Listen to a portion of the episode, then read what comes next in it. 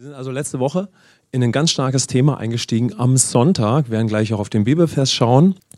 Und zwar haben wir angefangen, uns mit, diesem, mit dieser starken Aussage aus dem Wort Gottes zu beschäftigen, dass das Gebet des Gerechten enorm viel bewirkt.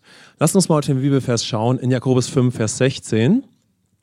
Da können wir ihn gleich mal am Anfang miteinander lesen. Das Gebet eines Gerechten vermag viel, wenn es ernstlich ist. Wow, was für eine starke Aussage. Und wir haben vor allen Dingen versucht, dann darauf zu schauen, so das war mein Anliegen, dass wir sehen, dass in dieser Aussage über Gebet eine Zusage von Gott ist. Eine Zusage, ein Versprechen, eine feste, hundertprozentige Zusage, eine Verheißung ist auch eine Aussage in der Bibel für feste Zusagen, die Gott gibt. Und die Zusage besteht darin, dass unser Gebet etwas Erstaunliches bewirken kann. Und dass Gott uns aber immer wieder weiter einlädt, dass wir auch sehen, was die Voraussetzungen sind, damit diese Zusage auch eintrifft. Ja? Amen. Damit auch diese Zusage Realität wird in unserem Leben.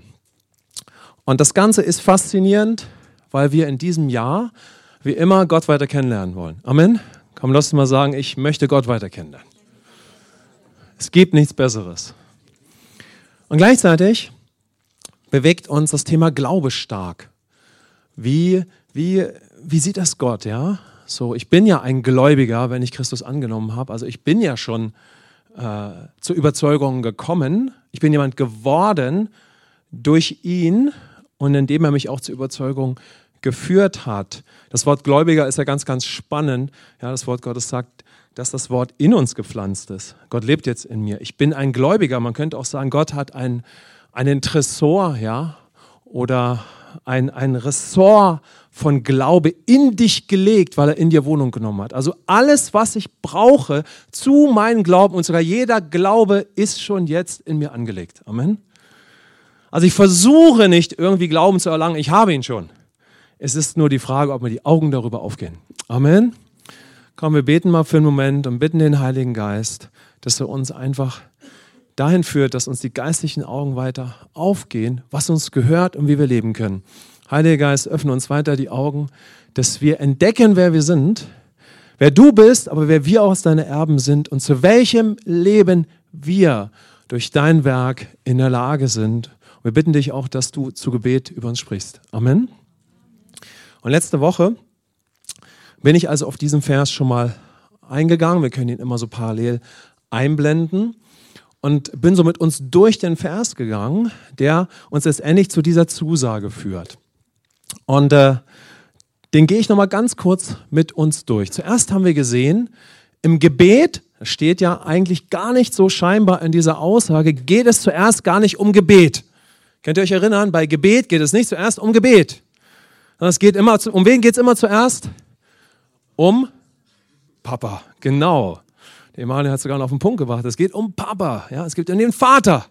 Es geht um Gott. Amen. Es geht um ihn. Das Größte, was wir jemals dann auch geschenkt bekommen konnten, war die Beziehung zu ihm. Wir haben eine Beziehung zu ihm. Also es geht immer zuerst um ihn. Wer ist er denn? Wer ist er jetzt in meinem Leben? Und dass ich eine Beziehung zu ihm habe. Und auf keinen Fall geht es im Gebet zuerst um Beten. Auf keinen Fall geht es im Gebet zuerst um Beten, sondern es geht um Gott. Es geht um Intimität. Es geht letztendlich dann auch darum, was er zu sagen hat, wer, wer oder wie er sich dann offenbart. In wem hat er sich offenbart? In Jesus Christus. Und das Wort wurde Fleisch. Es hat sichtbare Gestalt angenommen. So haben wir eine Gewissheit, wie Gott ist. Denn Jesus sagt, in mir seht ihr den Vater. Also wir haben eine Gewissheit, wie der Vater ist in Jesus Christus. Aber dann geht es weiter.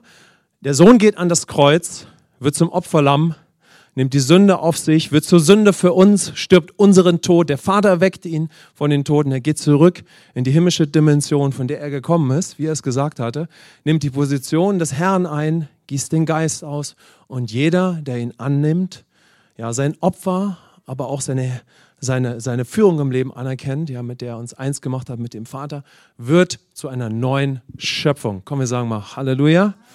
Ich bin eine neue Schöpfung. Ja? Amen. Ich stehe ohne Sünde vor dem Vater.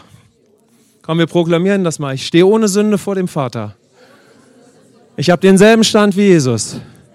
Ich habe nur noch eine sterbliche Hülle. Ich bin ein sehr siegreicher Typ. Ich habe alle Gnade, die ich brauche. Amen. Ich habe richtig Power. Gott lebt in mir. Das Reich Gottes beginnt mit Gerechtigkeit und Friede und Freude im Heiligen Geist.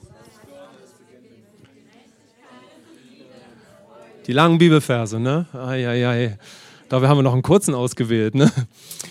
Yeah. Wow. Da ist also Gott, da ist der Sohn, da ist der Geist und du nicht. Komm, lass uns mal sagen, da ist Jesus und da bin ich. Da ist Jesus, da bin ich.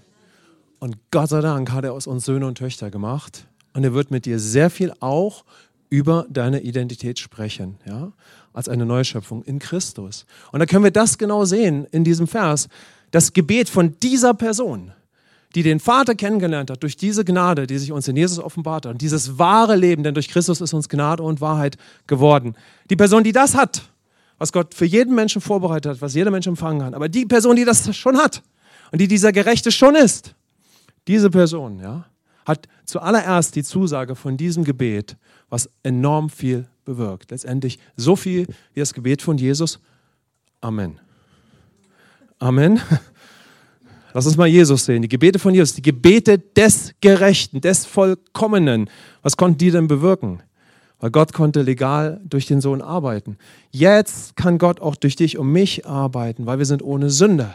Wir haben einen offenen Himmel und so kann der Vater durch dich legal, durch das Opfer, ohne das wäre es nicht möglich, in deinem Leben genauso wirken wie durch Jesus. Wir haben eine legale Grundlage, weil Jesus das Gesetz erfüllt hat und weil wir die Gerechtigkeit Gottes in ihm geworden sind kann er in dieser mächtigen Weise auch durch unser Leben wirken. Wir haben diese Zusage, aber auf der Grundlage, dass Christus die Sünde auf sich genommen hat und wir ohne Sünde sind. Amen. Auf der Grundlage, dass er das Gesetz für uns erfüllt hat und wir das Gesetz nicht mehr erfüllen müssen, obwohl es gut war, aber es kann uns nicht retten.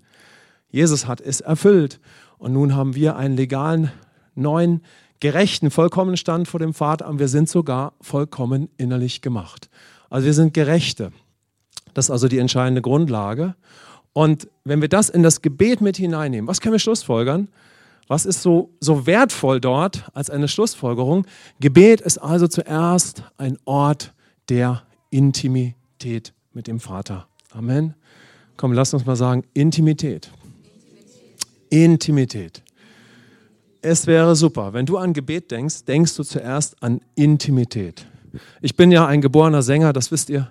Von daher könnte ich jetzt auch ein Lied trällern, habe ich mal gemacht. Intimität, habe ich ein Intimitätslied gesungen, bestand nur aus einem Wort. Intimität, Intimität. Also, wenn du an Gebet denkst, es wäre der Hammer, wenn du an Intimität denkst. An Intimität. Intimität. Das ist das Herz. Könnt ihr euch ein Herz vorstellen? Ja. Das Herz von Gebet ist Intimität mit dem Vater. Amen. Wenn, wenn wir uns fragen, ist das wirklich so? Auf wen brauchen wir nur schauen? Jesus. Jesus sagt, der Vater und ich sind eins. Amen. Und seitdem Jesus aufwächst, wir können uns jetzt darin, darin aufhalten, die nächsten 24 Stunden. Jesus wächst auf und unzählige Male, tausende Male hört Jesus die Stimme des Geistes, du bist mein geliebter Sohn. Amen. Jesus hört nicht erst bei seiner Taufe mit 30 Jahren das erste Mal die Stimme, du bist mein geliebter Sohn. Da hat der Vater es aller Welt verkündet. Aber Jesus hat diese Stimme schon millionenfach vorher gehört. Amen. Intimität, ja. Und so wächst der Sohn heran in Menschengestalt, ja. Also Gebet ist zuerst ein Ort der Intimität. Und dann geht es weiter. Das Gebet eines Gerechten vermag viel, wenn es ernstlich ist. Und da haben wir ein bisschen weiter darauf geschaut im Kontext des Jakobusbriefes, wo es natürlich auch um Glauben geht, dass die Gebete, zu denen Gott uns dann führen möchte, aus seiner Perspektive Gebete durch neue Überzeugung sind. Alle Aussagen in der Bibel, wo über den Gerechten gesprochen wird, stehen immer im Zusammenhang mit Glaube. Römer 1, Vers 16. Der Gerechte wird aus Glauben leben. Der Gerechte wird aus Glauben leben. Wir könnten also auch bei diesen Gebeten von den Gebeten, den Glaubensgebeten der Gerechten sprechen. Ja? Also die Gebete der Gerechten, die aus Glauben sind und dann, werden wir gleich sehen, dann auch kontinuierlich praktiziert werden, die haben enorme Frucht. Also als zweites ging es darum, dass Gott uns dahin führen möchte, dass wir entdecken, dass, dass so das Bindeglied dann der Glaube ist. Zu welchen Überzeugungen komme ich denn? Zu welchen Überzeugungen komme ich in meinem Leben? Komme ich zu den Überzeugungen, die mir jetzt in Christus möglich sind und ich bete durch sie, dann habe ich diese Zusage, oder das ist die zweite Zusage oder die zweite Voraussetzung, damit meine Gebete enorme Frucht hervorbringen. Also das erste, eins mit dem Vater, ein Gerechter. Das zweite, Gebete, die aus Glauben kommen. Und dann haben wir auf die dritte Aussage von Jakobus in diesem Vers geschaut. Das Gebet eines Gerechten vermag viel, wenn es ernstlich ist. Wir könnten es auch so ausdrücken. Das Gebet eines Gerechten wenn es dann auch hingegeben, kontinuierlich stattfindet, das wird natürlich dann ganz viel Frucht bringen. Amen. So ist der dritte Gedanke dann, zu dem Jakobus führt, wenn wir dann auf dieser Grundlage und durch Überzeugungen aktiv werden, aktiv werden, durch diesen lebendigen Glauben aktiv werden, also auch danach beten und handeln, dann wird das enorm viel bewirken. Amen. Dann wird das enorm viel bewirken. Und dahin möchte ich uns heute in dieser zweiten Predigt, ich habe also die Predigt vom letzten Sonntag aufgegriffen, weiterführen. Ja? Das ist so der Fokus von dem heutigen Sonntag sozusagen, dass wir weiter entdecken, wie kann denn auf dieser wunderbaren Grundlage der Geist Gottes uns persönlich, auch als Gemeinde, ja, auf jegliche Weise in ein intensives Gebetsleben hineinführen. Und das erste Beispiel, was mir da gekommen ist, möchte ich euch jetzt mal am Anfang so ein bisschen schildern, ja, damit wir das ein bisschen verinnerlichen können. Also wir können das so zusammenfassen. Es braucht eine Grundlage. Komm, lass uns mal sagen, Grundlage. Es braucht eine Grundlage, damit mein Gebetsleben letztendlich enorme Auswirkungen hat. Es braucht eine Grundlage. Da braucht es wie Treibstoff. Es braucht Treibstoff. Es braucht etwas, was all das dann richtig mega lebendig macht. Amen. Richtig mega. Und dann braucht es die Praxis, okay? Die Praxis. Habt ihr das? Ja? Woran erinnern euch diese drei Beispiele? Mir kam sofort spontan ein Beispiel. Natürlich an ein Fahrzeug. Amen. Da gibt es den Schöpfer des Fahrzeuges, dann gibt es das Fahrzeug und dann gibt es den Fahrer. Halleluja. Amen. Den Schöpfer, den Kreator des Fahrzeuges, das Fahrzeug und den Fahrer. Der bist du. Amen. Und Gott möchte mit dir darüber sprechen, dass er tatsächlich der Schöpfer deines Lebens ist. Dass er dein guter Vater ist und dass er keinen Fehler gemacht hat. Ja? Amen. Nie. Durch den Sündenfall ist so viel durcheinander gekommen. Aber Jesus hat etwas völlig Neues geschaffen und das sind du und ich. Wir sind ein wunderbarer, herrlicher Vater. Äh, wunderbarer, herrlicher Vater im Natürlichen, aber ein Wunder, wir haben einen wunderbaren, herrlichen Vater. Wir sind eine wunderbare, neue Schöpfung. Deshalb stellt sich die Frage, wie viele gute Eigenschaften sind in dir, weil du Christus angenommen hast? Wie viel Gutes ist denn in dir? Was ist denn deine neue Identität, wenn du vom Vater bist? Amen. Da ist so viel Gutes in uns und so viel Potenzial. So viele herrliche Eigenschaften von Christus sind in deine neue Natur gelegt. Die sind einfach nur fantastisch. Amen. Amen. Da ist so viel Potenzial in dir. Weil du bist in deinem Inneren schon Jesus gleich. Es geht nur noch darum, wie kannst du denn transformiert werden, von innen nach außen zu leben, was du schon längst bist. Amen. Also geht es um das Fahrzeug, den Schöpfer des Fahrzeuges, des Fahrzeuges und den Fahrer. Worum geht es dann? Es geht um den Treibstoff, es geht um das Benzin, ja? Also wir brauchen Benzin. Das sind also die Gebete des Glaubens, das ist der Glaube, ja? Die Überzeugungen, die ich in mir trage, die lebendig sind, die der Geist in mir hervorgebracht hat, ja? Also Glaube und Geist gehören immer zusammen. Also es ist der Glaube, der lebendig geworden ist durch den Heiligen Geist. Und dann geht es worum? Ums Fahren. Ums Fahren. Amen. Also stell dir vor, du hast das beste Fahrzeug. Du hast volle Überzeugung, dass du der beste Formel 1-Pilot bist der Welt, ja. Du liebst fahren, das Auto ist vollgetankt, ja. Der Treibstoff ist der beste, den es gibt, kostenlos, unverbindlich äh, zu erwerben, ja. Und drittens, ja, worum geht es? Es geht darum, zu fahren, ja. Es geht darum, dass wir dann natürlich auch Fahrpraxis haben und dass wir äh, mit dem Auto fahren, ja. Das ist der Gedanke, zu dem ich uns führen möchte. Und so können wir mal auf eine zweite Bibelstelle schauen, die wir im Jakobusbrief finden. Und zwar ein bisschen eher im Kapitel 2. Und dabei geht Jakobus auf etwas ein.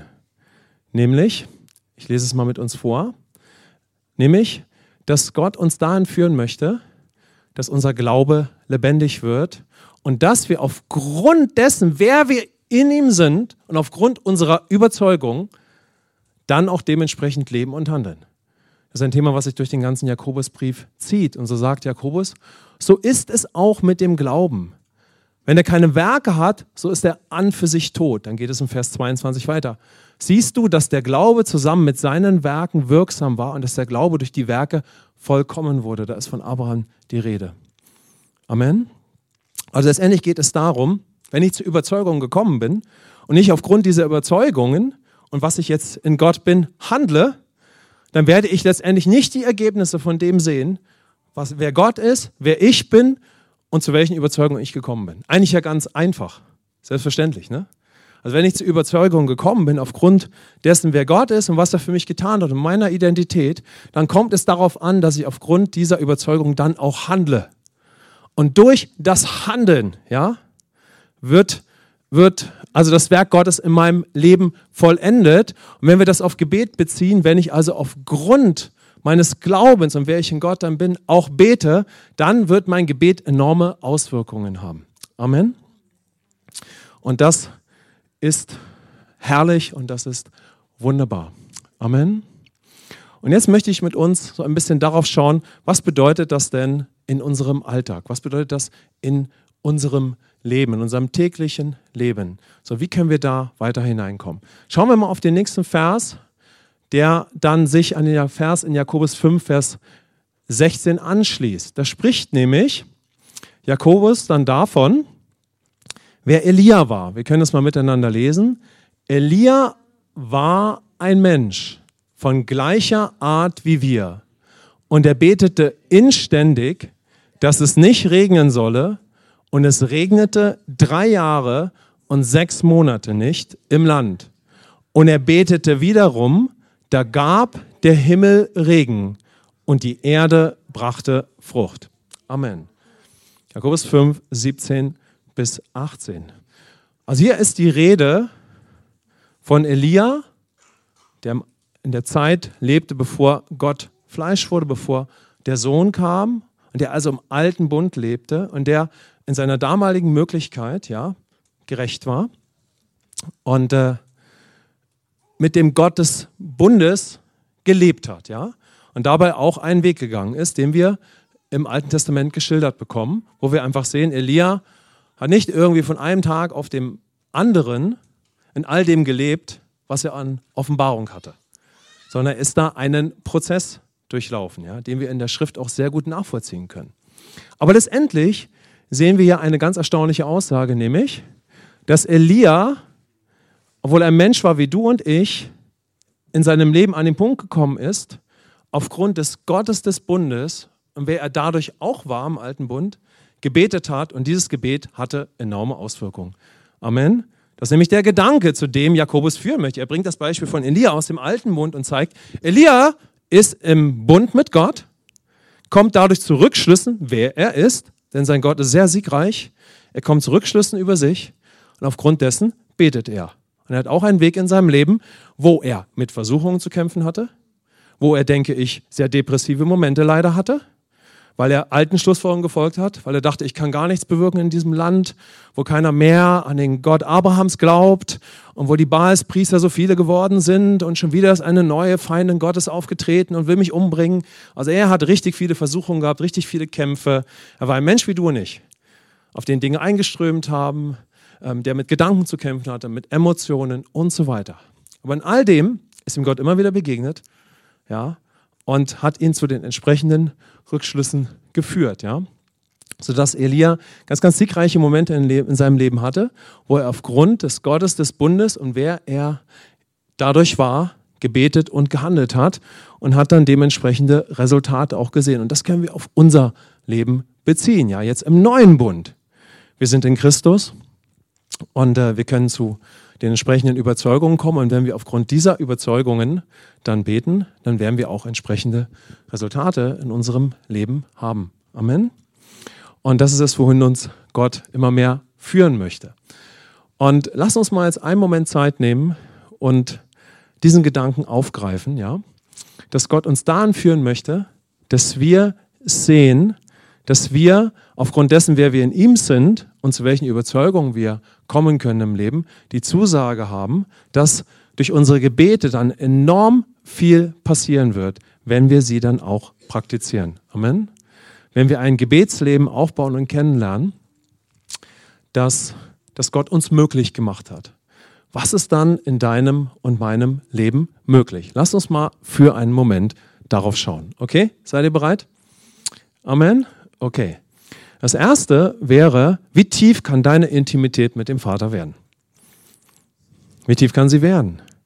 Sie kann immer weitergehen, ja. Sie kann tiefer werden, sie kann inniger, inniger gehen, ja. Sodass wir als allererstes im Gebet tiefe Intimität mit dem Vater weiter kennenlernen können. Also die erste enorme Auswirkung die wir im Gebet erleben können, ist tiefe Intimität mit dem Vater, wo er zu uns spricht und wo wir Gott kennenlernen. Amen? Also das wäre das Erste, was passieren kann. In all den Zeiten, wo ich bete, kann ich seine Stimme weiter kennenlernen, ich kann ihn weiter kennenlernen und ich kann tiefe Intimitätszeiten erleben. Als zweites kann ich in den Zeiten, wo ich bete, dadurch zu Überzeugungen kommen. Für mein Leben, für meinen Alltag. Das wäre das Zweite. Amen. Was geschehen kann. Und dann kann ich mit diesen Überzeugungen aus der Intimität beginnen zu beten. Und zwar für alles, was vor, meinem, vor mir liegt in meinem Tag, was mein Umfeld bewegt, was meine Gemeinde bewegt und so weiter und so fort. Ich kann da mit anfangen zu beten. Amen. Was könnte das sein? Jeder Bereich meines Lebens, ähm, wo ich eine gute und wertvolle Situation habe, kann ich auch weiter dafür beten und kann schauen, was wird Gott dort vielleicht weiter tun. Dort, wo ich eine Herausforderung habe, kann ich in dieser Herausforderung mir Zeit nehmen zu beten und kann anfangen, den Herrn dort zu suchen und kann mich in ihm stärken und ihn bitten, dass er mir hilft, dass ich dort Siege und Durchbrüche erlebe, ja, dass sich meine Sichtweise ändert. Also der einzigste Weg wäre, dass ich dann in diesem Bereich meines Lebens beginne zu beten. Amen. Dass ich es praktiziere. Weil dann irgendwann habe ich ja Offenbarung, was dort geschehen kann. Versteht ihr den Punkt? Ja, also irgendwann habe ich ja Überzeugung. Es ist die Frage, wie viel Zeit nehme ich mir jetzt dann durch diese Überzeugung auch zu beten? So, werde ich dann dafür bereit sein, ja, dass ich Zeit im Gebet verbringe. Es gibt von dem Jakobus eine, äh, eine, eine Aussage, die natürlich nicht irgendwie belegbar ist, aber man sagt, der Jakobus hatte Hornhaut auf den Knien, weil er so viel gebetet hat. Ja, ich weiß nicht, ob das so wahrheitsgetreu ist. Ja, du musst nicht auf den Knien beten. Ja, aber auf jeden Fall war er ein heißer Beter. Ja, so das heißt, ich glaube, dass der Heilige Geist äh, uns uns dazu einlädt. Ja, dass wir aufgrund dessen, was Jesus getan hat, ein intensives Gebetsleben kennenlernen. Amen. So aufgrund dessen, ja, kann enorm viel in unserem Leben geschehen. So, ich kann bewegt sein vom Herzen des Vaters und ich kann für Situationen meines Lebens beten und dann kann ich mit meinem Auto sozusagen fahren, ja. Und ich werde Fahrpraxis bekommen und ich werde sehen, wie Dinge sich in meinem Leben erfüllen. Amen. Kleines Beispiel, was ich immer so gerne, gerne habe und liebe, ja, ist folgendes.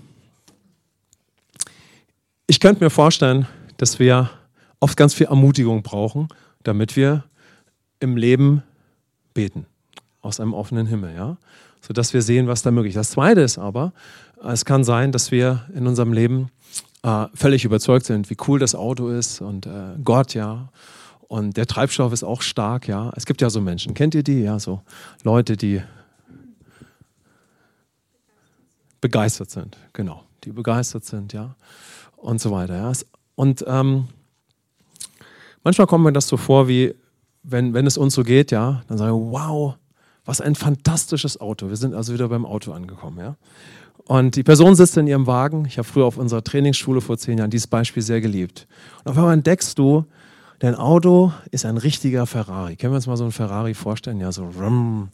So ein richtiger Ferrari, ja. Das Pferd ist hinten drauf, er hat richtig PS, ja, ist eine richtige Maschine.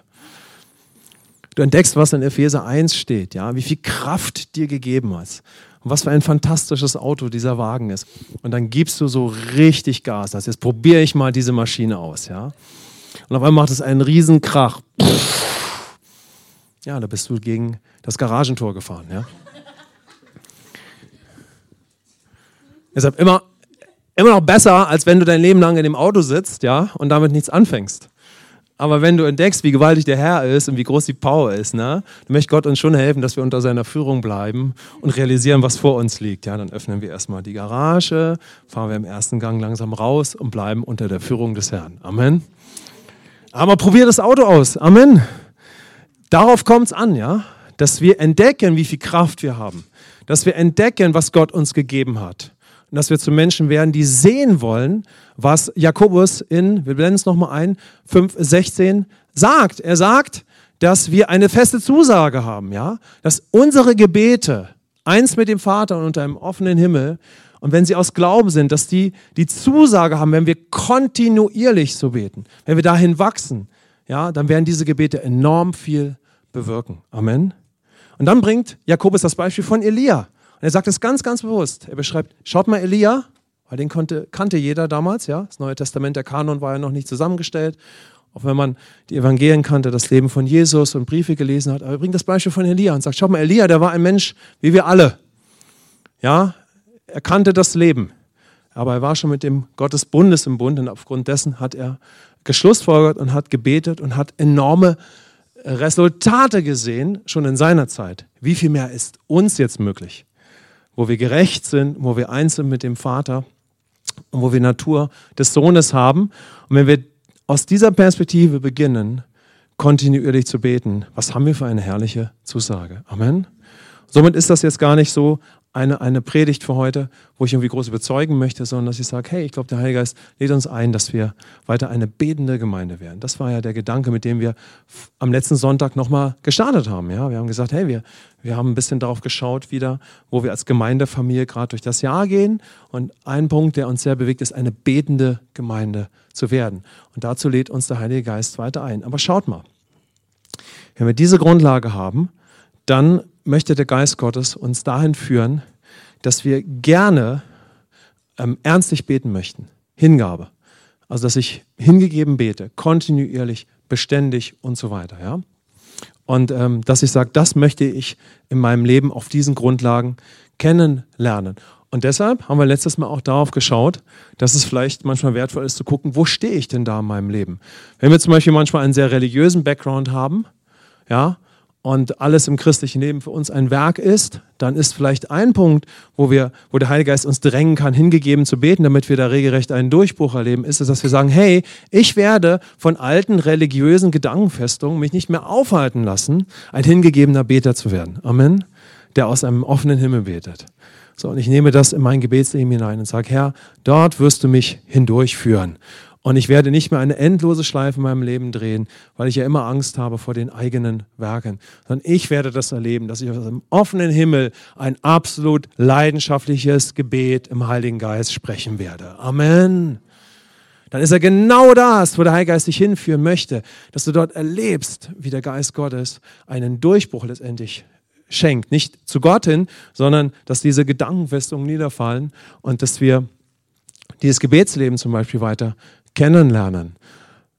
Ein weiterer Gedanke, den Jakobus im ganzen Jakobusbrief anspricht, ist, gehen wir jetzt natürlich nicht so drauf ein, ist der Punkt, ähm, dass er schon dort aus einer ganz anderen Perspektive äh, mit den Gläubigen dort spricht, ja. Also er spricht schon sehr ernsthaft, wenn ihr mal den Brief lest, ja, über Lebensstil und über einen sehr weltlichen Lebensstil, ja. So manchmal sind wir eher so davon noch geprägt, dass wir, dass wir eine Zeit im Gebet brauchen, wo wir wirklich merken, hey, was hat Jesus eigentlich gemacht? Wovon hat er mich erlöst? Was geht denn da in meinem Kopf und meinen Gewohnheiten um? Und Gott kann mir dort einen Moment schenken, wo ich äh, davon nicht mehr ständig in meinen Gedanken gefangen werde. Amen. Also, fantastische Sache. Und ich würde sagen, wir nehmen uns einfach Zeit, jetzt miteinander zu beten. Amen. Komm, lass uns mal aufstehen und einfach dem Herrn einfach danken, dass wir, dass wir einfach Gebet weiter so kennenlernen können. Danke, Jesus. Danke einfach für deine Liebe zu uns.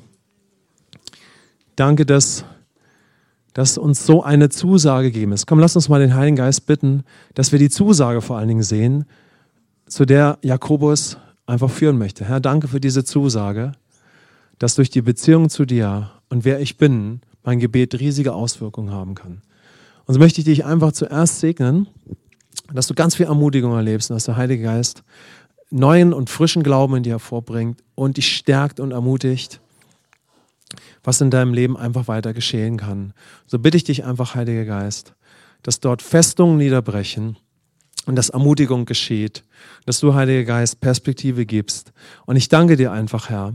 Ich danke dir für neue Zeiten im Gebet, wo wir dich erleben und wo wir entdecken, was für Auswirkungen das Gebet mit dir hat. In Jesu Namen. Amen. Und jetzt schau mal ganz kurz, was hat dich besonders bewegt? Was ist für dich persönlich wertvoll gewesen? Und wofür würdest du gerne intensiver beten? Und lass uns mal kurz zu zweit, zu dritt zusammenkommen und einfach für einen Moment uns da austauschen und dann können wir noch so drei, vier Minuten miteinander beten. Okay? Komm, lass uns einfach mal so zusammenkommen, da wo wir gerade gerade sind, da wo wir gerade stehen und lass uns über zwei Sachen austauschen. Das erste wäre, was hat dich persönlich angesprochen für dein Gebetsleben? Und das zweite, wofür würdest du gerne in der nächsten Zeit hingegeben beten? Amen.